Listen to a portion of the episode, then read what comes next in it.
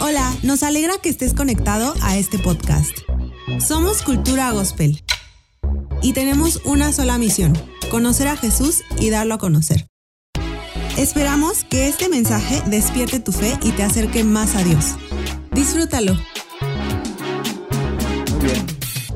A todos nos gusta el Salmo 23 y voy a, voy a leerlo y quiero hablar unas cosas al respecto acerca de este salmo.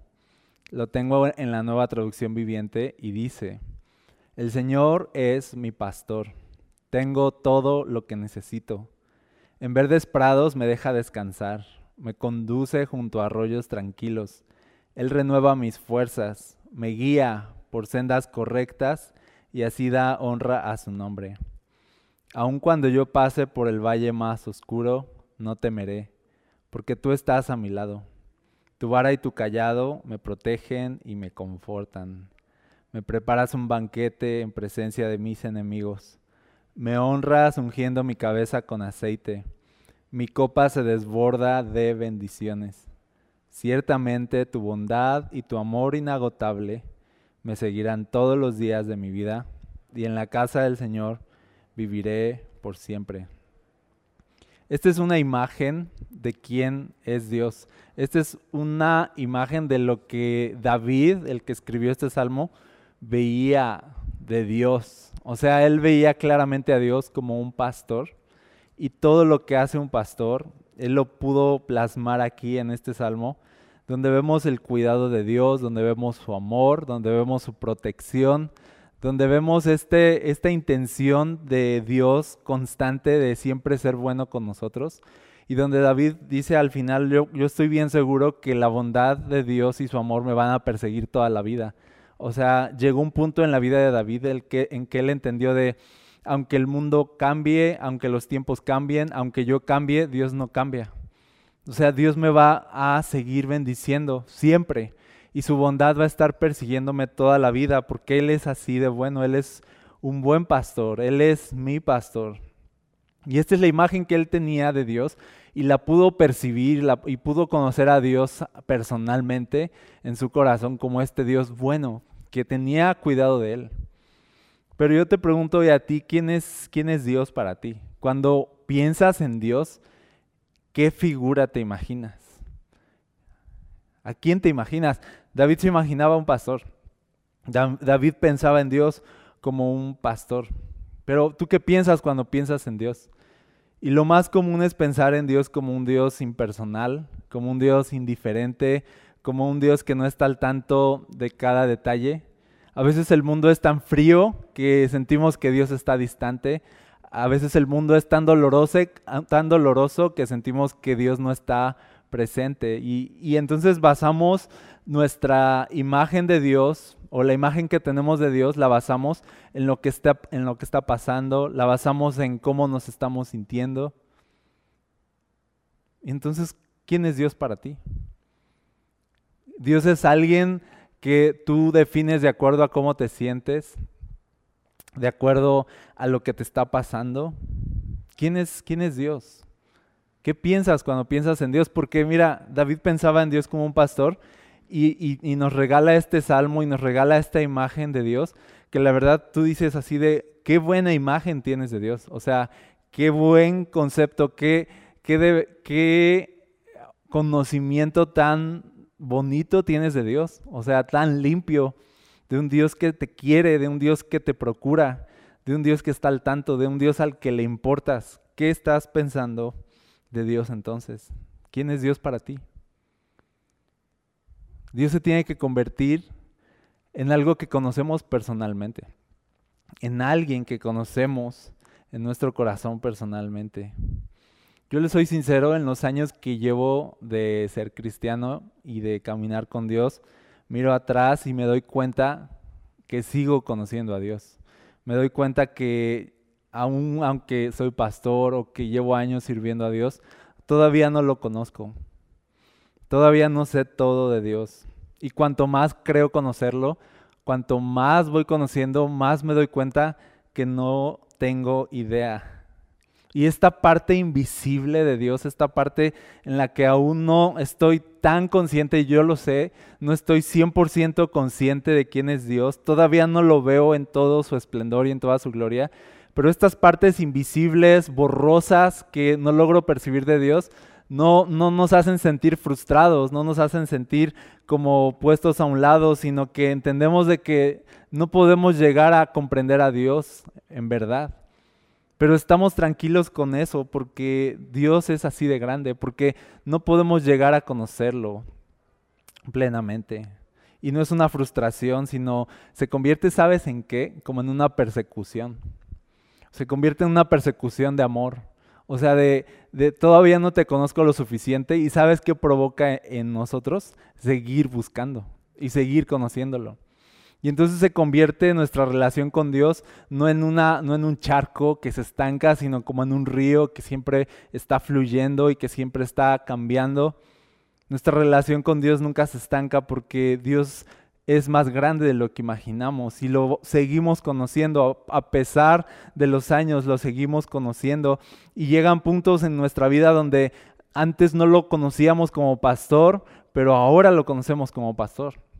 David no toda su vida conoció a Dios como pastor, pero llegó un punto en su trayecto que se dio cuenta de Dios es tan bueno conmigo, Dios es como un pastor. Y me doy cuenta de su cuidado y me doy cuenta de su amor y me doy cuenta de su gracia en mi vida. Así que hay esta no frustración de no conozco plenamente a Dios, sino hay esta persecución de amor de sigo conociendo a Dios y lo quiero conocer más. Así es la vida cristiana. Es la persecución que tenía Pablo, que él dijo en Filipenses 3:8. Dijo, así es. Todo lo demás no vale nada cuando se le compara con el infinito valor de conocer a Cristo Jesús, mi Señor. Por amor a Él, fíjate cómo dice, dice, por amor a Él he desechado todo lo demás y lo considero basura a fin de ganar a Cristo. Dice, todo lo que cuando él dice que ha desechado todo lo demás, ¿sabes qué estaba desechando? Todo el conocimiento teórico que tenía de Dios. Todo lo que él creía entender o conocer de Dios lo tenía como por basura, dice, con tal de verdaderamente conocer a Dios. O sea, yo desecho lo que yo creo entender porque elijo conocer a Dios. No elijo saber cosas de Dios. No elijo ser experto en Dios. No elijo ser un teólogo. Elijo ser un enamorado. No elijo ser alguien que tiene conocimiento de cosas de Dios, sino elijo ser alguien que tiene una amistad con Dios y se relaciona con Dios. Desecho todo lo que creo saber porque elijo conocerlo a Él en verdad. Elijo tener algo con Él, elijo tener algo personal con Él. Elijo conocerlo, no elijo entenderlo, elijo conocerlo. Y Dios es, es tan grande que no podemos entenderlo, pero es tan grande que sí podemos conocerlo. ¿Ok? O sea, es tan grande que no, no lo puedes entender, pero igual esa grandeza alcanza para revelarse a nosotros y que aunque somos tan pequeños, sí podamos llegar a conocer a Dios. Y Pablo decía, para mí nada vale tanto como llegar a conocer más a Dios. Y conocer a Dios no es saber cosas de Dios. Conocer a Dios no es ser experto en este libro. Conocer a Dios es convivir con Él. Conocer a Dios es relacionarte con Él. Conocer a Dios es caminar con Él, oírlo, tener una amistad con Él, estar constantemente impregnado de su espíritu. Eso es conocer a Dios. Mira, un experto en la ley, si se queda con su experiencia y su conocimiento en la ley, nunca habría llegado a, a lo que llegó David, ¿no? De decir, Dios es un pastor y hace esto y nos guía por verdes pastos. Y aunque andemos en valles de sombra de muerte, Él está con nosotros y unge nuestra cabeza con aceite y hace rebosar nuestras copas. O sea, un experto en la ley se queda con eso, pero uno que se relaciona con Dios empieza a conocer a Dios de verdad y puede ver imágenes de Dios y puede ver y relacionar a Dios como con un pastor o con un padre y empezar a entender Dios es, Dios es tan grande, pero Dios se puede relacionar conmigo. Los salmos, entonces, son el resultado de personas, en particular este salmo es el resultado de una persona que, que conoció a Dios. que pudo ver a Dios, que pudo relacionarse con Dios. No lo entendía todo, pero sí lo conocía.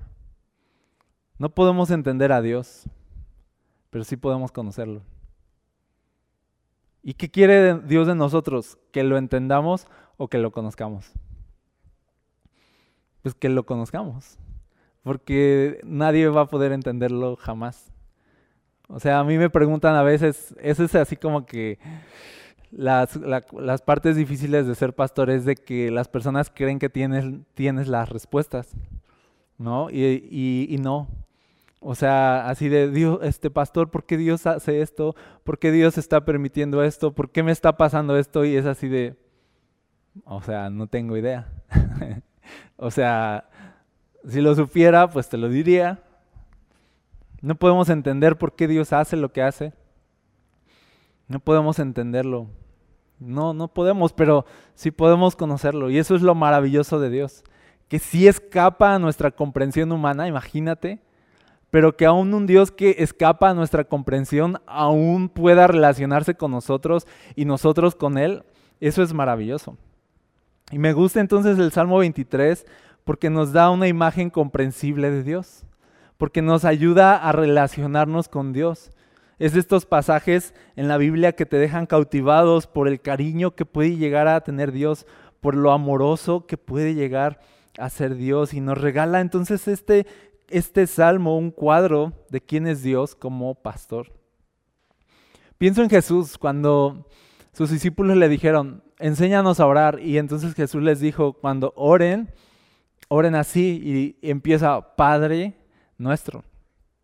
Eso fue totalmente revolucionario, porque el pueblo no conocía a Dios como Padre, sino como el Dios, el Eterno, el Señor. Pero no un Padre. Y de pronto llega Jesús, al igual que David, llega y dice, este, este Dios distante y frío que ustedes creen tener, no, es un pastor amoroso, cariñoso. Llega ahora Jesús y dice, este Dios distante e indiferente que ustedes creen tener, no, no es así, es un Padre. Ustedes lo entienden porque ustedes son padres. O ustedes lo entienden porque ustedes eh, tienen, eh, han tenido padres. Entonces saben de lo que hablo. Y nos da un panorama diferente, Jesús, de no un Dios distante que no puedes conocer, sino de un Padre amoroso con el cual puedes relacionarte. Entonces Jesús les da un panorama. Cuando oren, piensen en Dios como un Padre. ¿Recuerdas cuando dijo que la oración era como un hijo pidiéndole a su padre pan? Y dice, ¿qué, ¿qué, padre si su hijo le pide pan le va a dar una piedra? Y dice, así es Dios como un padre. Si tú le pides cosas buenas, dice, Él te va a dar cosas buenas. Si tú se las pides, punto. ¿Por qué? Porque Él es un padre amoroso. Porque Él te ama. Porque le importas porque no es indiferente a tus peticiones, no es indiferente a tus oraciones, aunque a veces tú te sientas así, aunque a veces tú lo creas así, no porque lo creas así significa que así es. Y entonces Jesús te regala una imagen así de, no, piensa en Dios como un padre, como alguien que te ama. Y nos da un panorama para poder decir, sí, no entiendo a Dios, pero sí puedo entender lo que es ser un padre. Sí, no entiendo a Dios, pero sí puedo entender lo que es un pastor. Y quizá tú y yo no tengamos tanta referencia de lo que un pastor hace, pero David sí. David era un pastor. David en toda su juventud cuidó a las ovejas de su padre. Él sabía de qué hablaba. Él sabía lo que un pastor hace por sus ovejas. Él sabe lo que un pastor siente por sus ovejas. Y entonces David un momento se dio cuenta de esto que yo siento, esto que yo estoy dispuesto a hacer por mis ovejas, de guiarlas, de llevarlas, de, de procurarlas, de bendecirlas, de hacerles bien. Dice, ah, David entendió de Dios es así con nosotros. Entonces, no puedo entender a Dios, pero sí puedo conocerlo como pastor. Entonces vamos a conocer hoy Hoy solo quiero hablarte bien rápido de Dios como pastor. Y de esta cita, la cita base que voy a ocupar eh, hoy es, el Señor es mi pastor.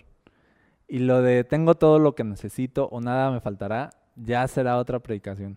Pero hoy solo me voy a enfocar en el Señor es mi pastor.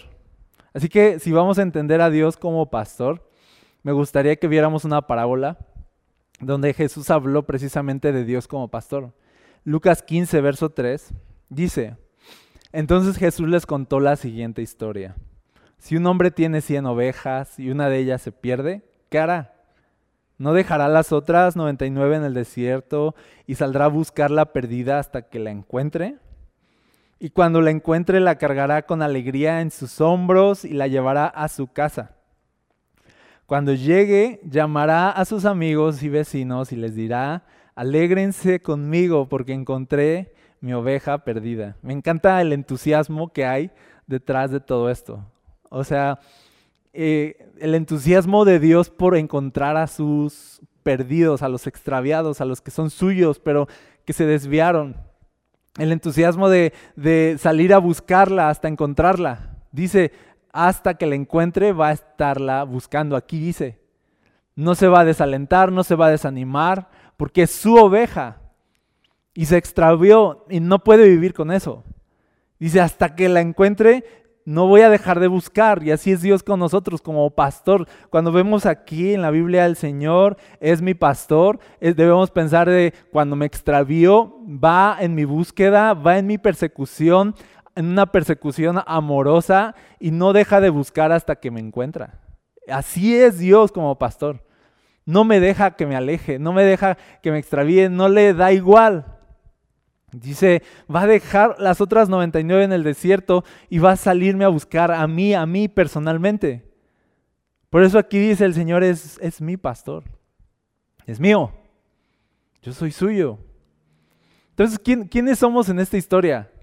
Obviamente, cuando Jesús contaba esta historia, no era de ustedes son como el pastor que hacen lo imposible por, o sea, no.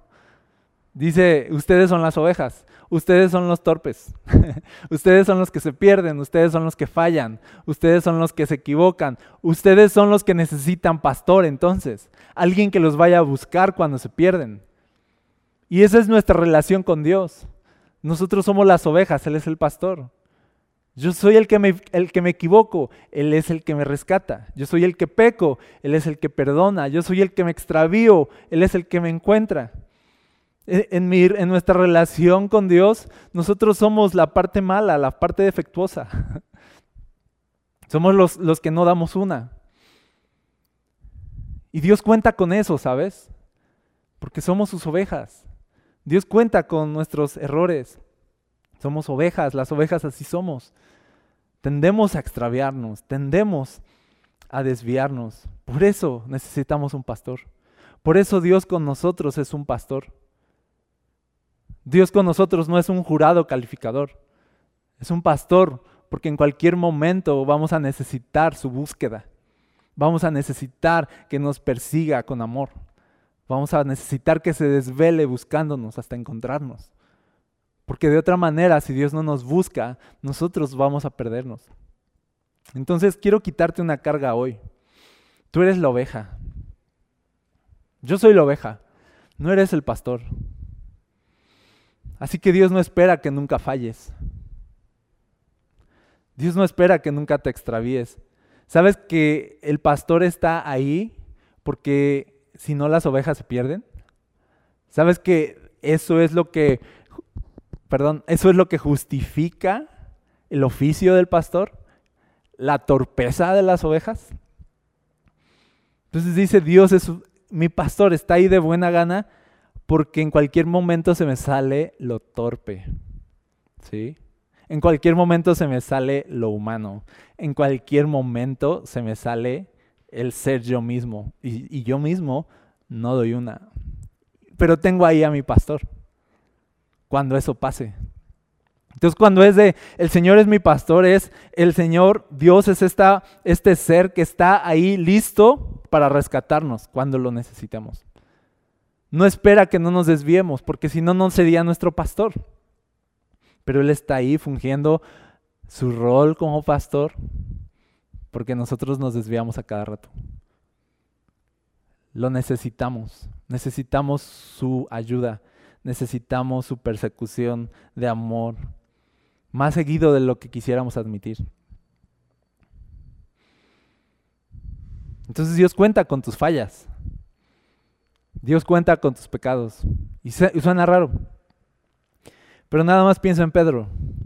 Cuando Pedro le dijo así de, aunque todos te fallen, aunque todos te dejen, yo no te voy a dejar.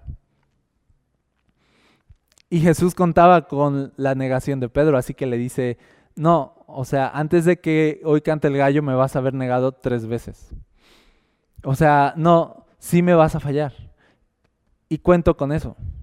O sea, ya cuento con eso. No cuento contigo, Pedro. No cuento con tu perfección. Cuento con tus fallas, pero quiero que en tus fallas cuentes conmigo. O sea, no quiero contar contigo, quiero que tú cuentes conmigo. Cuando tú te extravíes, yo te voy a ir a buscar. Así funciona. Y así fue. Pedro lo negó, se fue a pescar, regresó a su antiguo oficio y llega Jesús otra vez a buscarlo en el mismo lugar donde lo llamó por primera vez pescando, ¿te acuerdas? Y le vuelve a decir, me encanta Jesús, o sea, le vuelve a decir, echa la red a la derecha y otra vez hay una pesca milagrosa. Y es como un, un momento así, o sea, increíble de cómo Jesús, o sea, lo volvió a llamar de la misma forma. Como que le dijo, le cerró el ojo, o sea, le cerró el ojo así de, Pedro, aquí estoy. Tú me fallaste, pero yo no te voy a fallar. Tú te perdiste, pero yo no, yo te vine a buscar. Tú me dejaste, pero yo no te voy a dejar. Yo soy tu pastor. No cuento contigo. No cuento contigo. Tú no eres mi pastor. Yo soy tu pastor. Tú eres una oveja. Cuando te pierdes, yo te busco. Así funcionamos. Y aquí estoy para ti otra vez. Sígueme. A veces padres tienen estas pláticas con sus hijos, así de, hijo, espero que jamás me defraudes. No, espero que jamás vayas a hacer esto o aquello. O sea, no sé si alguna vez tuvieron esa plática contigo o tú dijiste estas palabras, así como, ¿sabes, ¿sabes qué sentiría Dios si tú le fallas? ¿Sabes lo triste y decepcionado que va a estar Dios? De que tú le falles y es así de una carga. Yo, yo no quiero usar esas palabras nunca, porque así no funciona la vida. En la vida es un hecho que fallaremos, somos ovejas. Es un hecho que no rendiremos lo suficiente. Pero cuando eso pase, tenemos un pastor que irá a buscarnos y se pondrá feliz cuando nos encuentre y estará tan feliz que va a querer buscar a sus vecinos para darles la buena noticia. Así es Dios. Así que yo prefiero usar estas palabras y preferiría usar estas palabras con mis hijos. En vez de hijo, espero que nunca vayas a defraudarme. Preferiría usar esto de hijo cuando falles. O sea, cuando falles. Tenemos un pastor. Él irá por ti. Y te va a restaurar y te va a sanar. Y cuando te encuentre, hijo, se pondrá feliz. ¿Sí? Hijo, cuando falles, Dios no te va a olvidar. Dios no te va a dejar perdido. No te va a dejar perderte demasiado. Él irá en tu búsqueda porque te ama. No se va a enojar contigo. ¿Sabes qué va a sentir Dios? Esto de, ¿sabes qué va a sentir Dios? ¿Cómo se siente con tus pecados? Lo devastado. Y así de, vámonos a, el Señor es mi pastor. Y es así, ¿sabes cómo se siente Dios cuando te pierdes? Se le va la vida, porque te quiere con Él. No está enojado contigo, porque si lo estuviera, eh, sería como las mamás en el súper, de se les perdió el chamaco y están así, y ya cuando los encuentran es así, chamaco baboso, y los jalan de los pelos. O sea, no, Dios no es así, nos encuentra y se emociona y nos carga en los hombros y se pone súper feliz. Dios no es como nosotros, ¿te das cuenta? Dios no reacciona igual. A nosotros si nos fallan, nos sentimos decepcionados. Cuando tú le fallas a Dios, Él ya contaba con tu falla. Él ya contaba con la negación de Pedro. Por eso murió en la cruz, porque Él contaba con el desprecio del mundo. Él contaba con los pecados del mundo. Él dijo, este mundo nunca se va a arreglar, este mundo nunca se va a arrepentir, este mundo va de mal en peor. Necesitan un salvador, necesitan un pastor, necesitan que alguien vaya y los encuentre. Y por eso Jesús dijo, yo he venido para buscar lo que se había perdido. A eso vino Jesús, vino como pastor. a buscar a los perdidos. Entonces, Dios cuenta con tus errores. Dios cuenta con tus errores, no cuenta contigo. cuenta con tu extravío. Cuenta con tus debilidades. Ya lo tiene cubierto. Él es el pastor, por eso está ahí. Y cuando tú te vuelvas a equivocar, te lo quiero decir de verdad, con todo mi corazón, así de, y mirarte a los ojos. ¿ok? Cuando vuelvas a fallar, Dios va a estar ahí para ti. Y dices, pero es que si fallo otra y, es que ya fallé como 15 veces y otra vez le estoy pidiendo perdón y ya siento que Dios está hasta aquí de mí. Nada más quiero recordarte algo. ¿Cuántas veces le dijo a Pedro que él debía perdonar a los que le ofendían? Jesús le dijo, ¿cuántas, Pedro? 70 veces 7. Y Pedro le dijo así de, ¿cuántas veces lo voy a perdonar? O sea, por lo mismo, ya es así de siete veces, ¿verdad? Y Dios le dice, no, hasta 70 veces 7. Le estaba diciendo todas las veces que sean necesarias, Pedro. Y mira, si Jesús le estaba poniendo esta carga, por así decirlo, a Pedro de perdonar siempre, de buena gana, ahora imagínate cuántas veces te va a perdonar Dios a ti, de buena gana. Si Él es Dios y Él es más bueno que tú y que yo. O sea, no va a decir así de, ya van 15, ya van 15, Daniel. No, o sea, de, de no, o sea, no le, o sea, y lo que Jesús le estaba diciendo a Pedro es, no le estés contando las ofensas a tu hermano. Así de, ya van siete, Dios, ya van siete, Jesús. ¿No? O sea, es la última, ¿verdad? Dime que es la última y Jesús. No. 70 veces siete. Pierde la cuenta. ¿Tú crees que Dios te está contando cuántas veces van que le pides perdón por lo mismo? Él, te va a perdonar cada vez. ¿Por qué? Porque Él es tu pastor. Él es un buen pastor. No se enoja, se alegra cuando nos encuentra. Porque, ¿Por qué? Porque somos suyos. Entonces, aquí dice, el Señor es mi pastor. No, no entiendo mucho de Él, pero sí lo conozco. Conozco su corazón de pastor que jamás me deja. No entiendo mucho de Dios, pero sí sé que Él jamás me recrimina. No sé mucho de Él, pero entiendo que Él jamás me da por perdido. No sé mucho, no entiendo mucho de Dios, pero sí conozco que Él lucha hasta encontrarme. No sé ni entiendo mucho de Dios, pero sí conozco que su amor es muy grande y que no puede verme perdido y no puede verme lejos de Él y que no se va a rendir conmigo. Sí sé eso. Él es mi pastor. Ahora quizá dirás, ok, qué bonito, pero ¿qué pasa si no lo siento? ¿Qué pasa si Dios sí es un pastor así de, bueno y de amoroso, pero yo no logro percibirlo así? Si para mí Dios, la imagen que tengo de Dios es borrosa, es, es a lo mejor una imagen más pobre. ¿Qué pasa si no lo siento? Ok, la buena noticia es que Dios es Dios. Este que está aquí, este que dice aquí, este que Él es. Dios es Dios.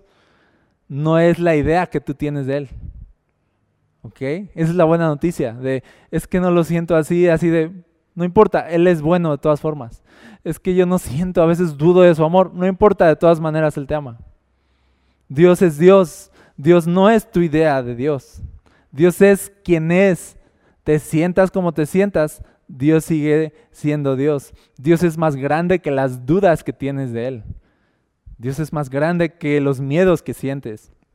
Entonces, cuando tu visión de Dios no es muy clara, porque a todos nos puede pasar, a todos nos pasa incluso, hay días borrosos, hay días donde nuestra visión de Dios no es tan clara, ok, en esos días malos, la buena noticia es que Dios sigue siendo el Dios que es no la visión distorsionada que tienes de Él. Así que si en ese momento te sientes mal con Dios y no lo ves claramente y sientes que te está juzgando y sientes que está enojado contigo, ok, siéntelo, pero no es así. no es así, no porque lo sientas significa que así es. Es que siento que Dios no me escucha, ay, o sea, aunque sientas que no te escucha, Él te está escuchando. Es que siento que Dios está enojado conmigo así de, o sea, Dios es más grande que tus sentimientos. Ni modo que Dios se adapte, así de, está enojado conmigo. Ah, es verdad, me enojaré. O sea, Dios sigue siendo amoroso, aunque tú sientas lo contrario. Me gusta mucho Juan en su carta que dice, aun si tu corazón te reprende por algo que hiciste, dice, Dios es mayor que tu corazón. Dice, mayor que tu corazón es Dios. Aun si tu conciencia te reprende así de, ¿qué hiciste? ¿Qué hiciste? Así de, pero ya pediste perdón, pero no sabes si Dios ya te perdonó, sí que... Y estás así, dice, bueno, aunque te sientas así, dice, Dios es más grande que tu conciencia.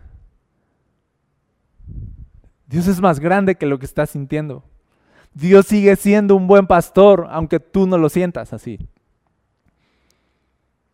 Así que Dios es quien es, no la visión distorsionada que tenemos de Él.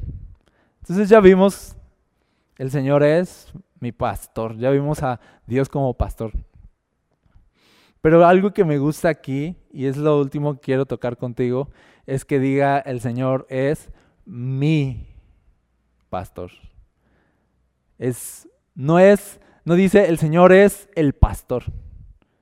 No dice el Señor es el pastor, dice el Señor es mi pastor. Muy parecido a lo que te dije de Jesús. Cuando oren, oren así. Padre nuestro. Mío. Padre mío. Cuando oren, piensen en Dios como eres mío. Eres, eres mi pastor. ¿Sabes de dónde viene esto de, de decir Dios es mío y yo soy suyo? De Dios. Él lo propuso. Él dijo, ustedes eran mi pueblo, y yo seré su Dios. Él lo dijo. Dios no pretende ser el Dios, sino tu Dios, tuyo. Un Dios personal. Así es Dios. Dios es un Dios personal. ¿Qué significa que Dios sea un Dios personal? Que va a escuchar, por ejemplo, tu oración, como si fueras la única persona que está orando. ¿Sí? Dios se va a sentar. Dice la Biblia que si tú oras en secreto, en privado, dice que ahí va a estar tu Padre y te va a escuchar en lo privado. Te va a escuchar personalmente. No, Dios no agarra las oraciones genéricas y, está escuchando las oraciones y, diga, y dice así de, y las ordena así de, ok, por los alimentos las paso para allá, ok, oración por sanidades van para este lado, ok, ¿qué más está? Oración por la lotería va para allá, las que no voy a responder, ¿no? Así por exámenes que no estudiaron, para allá, allá las... O sea, no, Dios no estaba así como que escuchando oraciones genéricas, Dios te escucha de manera privada. ¿Por qué? Porque es tuyo, es tu Dios. Y tú eres de Él. Y tiene y quiere tener una relación contigo. Entonces, Dios está al tanto de ti. Cuando dice aquí el Señor es mi pastor, entonces describe todo lo demás y te das cuenta de es un pastor personal. Es un pastor personal que, que perdió, que no perdió a 99, pero perdió a una y fue a buscarla. ¿Por qué? Porque esa oveja él la conoce personalmente. No es un número. No somos genéricos para Dios, somos únicos para Dios. Y te lo voy a decir así, no existe, escucha bien esto, no existe ni ha existido nadie como tú en todo el planeta. Y no te estoy diciendo, eres eh, más grande, o sea, no ha habido nadie como tú, no, no estoy diciendo eso, de, hablando de grandeza, no estoy hablando de grandeza, no te creas, estoy hablando de peculiaridad, ¿ok? No ha existido, ni existe, ni existirá nadie como tú en este planeta, en toda la historia del mundo. Estoy diciéndote, eres único. Estoy diciéndote, eres distinto a todos. Y como eres distinto a todos, no le da igual a Dios tu oración y dice, ah, oración, otra oración. Es de la oración de Él, la oración de Daniel. Te escucha personalmente, mira las sensaciones que hay en tu corazón, mira lo que piensas, Él mira lo que sientes, te mira a los ojos, le importas, te escucha, te atiende, te considera. ¿Por qué? Porque eres suyo. No eres un número para Dios. Eres una persona. Y como eres una persona, Él se da a conocer a ti personalmente y tiene una relación personal contigo. Ahora te voy a decir algo más. Nadie hace sentir a Dios lo que tú lo haces sentir. Nadie hace sentir a Dios lo que tú le haces sentir. ¿Por qué? Porque eres único. Porque eres único. Nadie más, escucha esto, nadie más tiene la relación que tú tienes con Él. No porque sea más grande, no porque sea mejor, pero sí es única. ¿Por qué? Porque tú eres único. Nadie más le habla a Dios como tú le hablas. Nadie más tiene tu voz, ¿sabes eso? Que nadie, no tenemos la misma voz todos. ¿Por qué? ¿Por qué no tenemos la misma voz? Porque, porque cada voz es importante para Dios. Sí tenemos un Dios personal. La manera en que tú y Dios platican, nadie más tiene eso. Tu relación con Dios es única. Eres único. Juan, el discípulo, sabía esto. ¿Te acuerdas? Él sabía que Jesús lo amaba de forma especial. Él lo sabía. Él decía de eh, Juan, el discípulo amado, ¿no? O sea, el discípulo al que Jesús amaba, así como de que él tenía algo con Jesús, ¿no? Él se acostó en Jesús, ¿no? En la última cena. Tenían algo, no más que los demás, pero sí había algo especial y único entre Jesús y Juan, así como había algo especial y único entre Jesús y Pedro, y no Jesús no tenía la misma relación con Juan que la que tenía con Pedro. ¿Sí o no? Tenían una relación que única. Tú lo sabes si eres padre. Puedes tener cinco hijos y cada uno de ellos te brinda algo especial. No te da igual. No te da igual con quién estés. No te da igual así de, ahorita estoy conviviendo con mi hijo número 3 y me da igual si viene su reemplazo y el hijo número 4 viene a convivir conmigo. Me da igual porque la cosa es que sea un hijo. ¿No? O sea, la cosa es que sea un hijo y yo siento igual. O sea, no, no sientes igual. Y si te preguntan a quién amas más, es así de, no puedo decir a quién amo más, pero puedo decir que los amo de manera única a cada uno. Y puedo decir que me relaciono con ellos de diferente manera. ¿Por qué? Porque son diferentes personas. Y yo no puedo ser igual con mi hijo uno que con mi hijo tres. No los puedo poner como números. Tengo que ser un padre distinto y soy un padre distinto con mi hijo que, que con otro. Y así es Dios con nosotros. Él tiene una relación personal con nosotros y Él es distinto. Tiene este toque distinto con cada uno de nosotros. Y, Pedro en, ese momento, cuando Jesús le dijo, pues prácticamente le dio a entender de, de tú, a ti te, pues te van a asesinar por mi nombre. Y Pedro así de, ok, y voltea a ver a Juan así como quitado de la pena, ¿no? Así de, ¿y Juan? ¿Y él qué? ¿Y, qué le dice Jesús así de, si quiero que Él quede hasta que yo venga, a ti qué? así de, de, yo tengo una relación con Juan. Yo tengo algo con Juan y tengo algo contigo también. Yo tengo algo especial con Juan y tengo algo especial contigo también. Dios puede tener algo especial con cada uno de nosotros. Así es Dios de grande. Es un Dios tan grande que puede tener una relación privada con cada uno de nosotros. Y por eso me gusta aquí que David se dio cuenta de eso y dijo, el Señor es mi pastor. No el pastor, sino mi pastor. Y, todos debemos llegar a este punto donde, donde, entendamos de, Dios tiene algo conmigo, ya me di cuenta. No es, no es un Dios así como que nos trate de manera genérica, sino nos trata de manera amorosa y personal.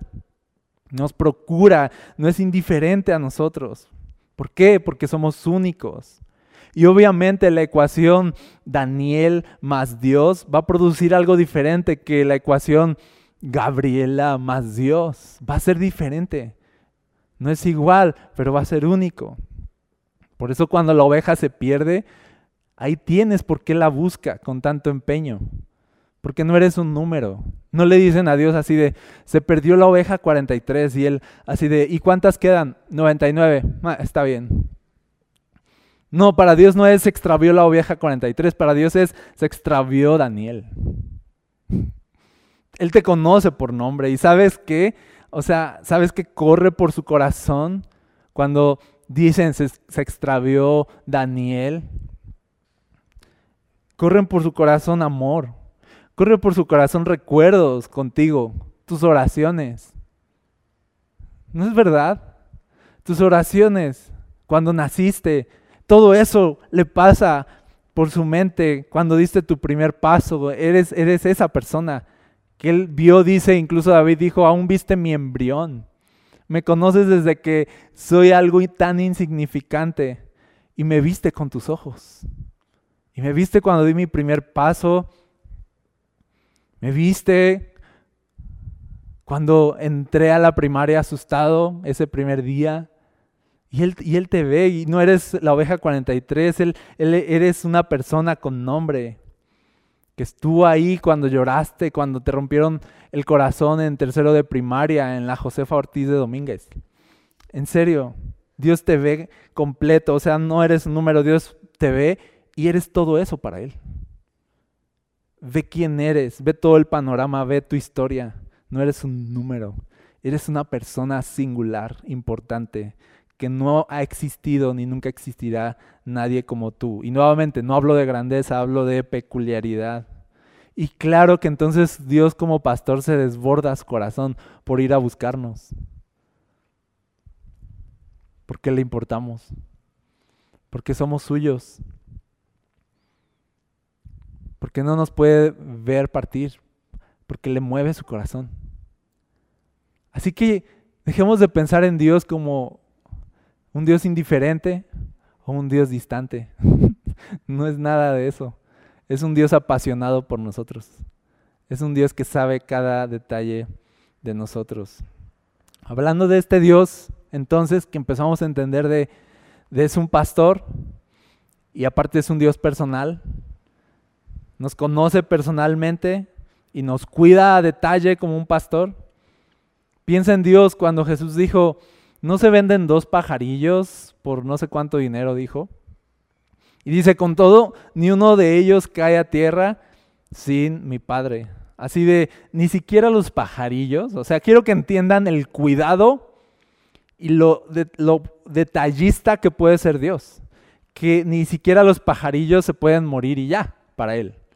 O sea, ni siquiera los pajarillos mueren sin que Dios tenga consideración de ellos. No, no es un Dios indiferente e impersonal. Así de que pasó un día y murieron tantos pajarillos y él ni, enterado. No, dice, ni uno de ellos cae a tierra sin que Dios pueda poner su mano detrás de ellos y así de, se fue, se fue.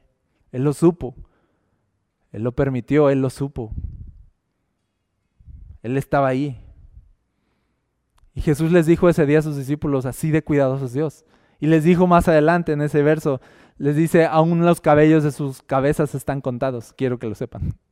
O sea, a lo mejor es una información irrelevante así de, Señor, yo te pido en esta hora que me digas, que me reveles cuántos cabellos tengo para yo saber. O sea, sí, es, es irrelevante, pero para Dios no. Piensa eso.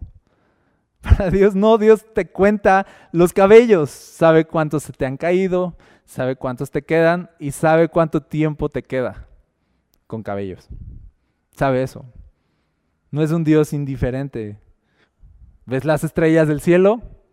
Dios le puso nombre, dice la Biblia, a cada una de ellas. No, Dios no es un Dios indiferente e impersonal. Dios no es un Dios distante. Dios tiene cuidado de nosotros. Si cuida de las estrellas, si las llama por su nombre, si cuida de los pajarillos que pueden ser tan insignificantes, si cuida de nuestros cabellos que puede ser tan irrelevante, que no cuide de nosotros, les dice Jesús, ¿no valen más ustedes? ¿No valen más ustedes? O sea, entiendan lo valiosos que son para Dios. Entiendan cuánto a Dios le importan. Y tener esta imagen de Dios nos cuesta. Nos cuesta pensar que siendo tan malos le importemos a alguien tan importante como Dios. Nos cuesta pensar que Dios esté cuidando de nosotros y nosotros no merecemos nada, ya sé, nos cuesta pensar. Pero por eso David nos regala este salmo así de, de sí, tú eres una oveja torpe, que falla, que se extravía, que se desvía, que necesita todo el tiempo de ayuda. Sí, pero tienes un Dios tan bueno, personal, que es tuyo y es tu pastor y te ama y te va a cuidar. Y se va a hacer cargo de ti. Y no te va a dejar. Y si te extravías, te va a ir a encontrar. Así que sí, no mereces nada. Así que sí, no mereces todo lo que Dios te da. Pero eso no va a impedir que Dios te siga bendiciendo. No, no mereces ninguna bendición de Dios. Pero Dios te va a bendecir de todas formas. Sí, no mereces que Dios se fije en ti, pero de todas maneras Dios se fija en ti. No mereces que Dios te mire a los ojos, pero Él te mira a los ojos. No mereces que Él te vaya a buscar cuando te has perdido, pero Él te va a buscar cuando te has perdido. Porque Dios no depende de nosotros, Dios no se mueve como nosotros, Dios va a seguir siendo el mismo Dios bueno, personal, cuidadoso, amoroso, cariñoso, detallista con nosotros, a pesar de quién seamos nosotros. Así que el Señor es mi pastor. Qué grande es eso.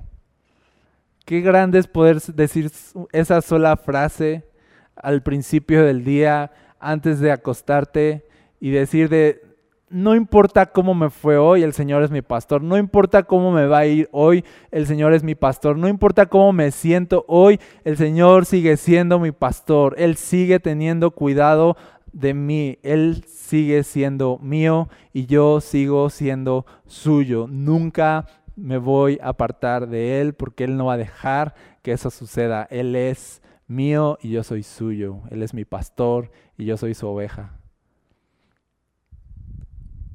Me voy a perder cientos de veces a lo mejor durante toda mi vida. Miles de veces, no lo sé. Pero cada vez Él me va a ir a encontrar. El Señor es mi pastor. Dios es tu pastor. Hoy, te lo digo, no importa qué hayas hecho, no importa qué tan lejos estés, no importa lo mucho que te has extraviado. Dios no te está contando los pecados, ni tampoco te está contando el tiempo que llevas alejado de Él. Él es tu pastor y te sigue buscando y no va a dejar de buscar hasta encontrarte. Seas quien seas, hagas lo que hagas. No sé quién eres, no sé quién me está escuchando detrás de esta cámara, pero el Señor es tu pastor y Él tiene cuidado de ti. ¿Está bien? Padre, gracias. Porque eres nuestro. Porque somos tuyos porque nada puede apartarnos de tu mano. Eres nuestro pastor. Nos guías, nos sustentas, nos das alimento, nos bendices y nos persigues con tu bendición todos los días de nuestra vida. No hay ningún día en el que tú no seas Dios. No hay ningún día en el que tú cambies de parecer. No hay ningún día en el que tú seas indiferente o estés distante, tú estás aquí, cercano, personal, amoroso, y nos cuidas y nos procuras Señor. Así que hoy descansamos en eso. Hoy descansamos en que somos las ovejas y tú eres nuestro pastor. Y que todo va a estar bien, porque tú estás ahí. En el nombre de Jesús. Amén. Gracias por conectar con nosotros. Si deseas más contenido como este, encuéntranos como Cultura Gospel en redes sociales o visita nuestro sitio web culturagospel.com.mx. Oramos que en donde quiera que estés, Dios siga trayendo ánimo y esperanza a tu corazón.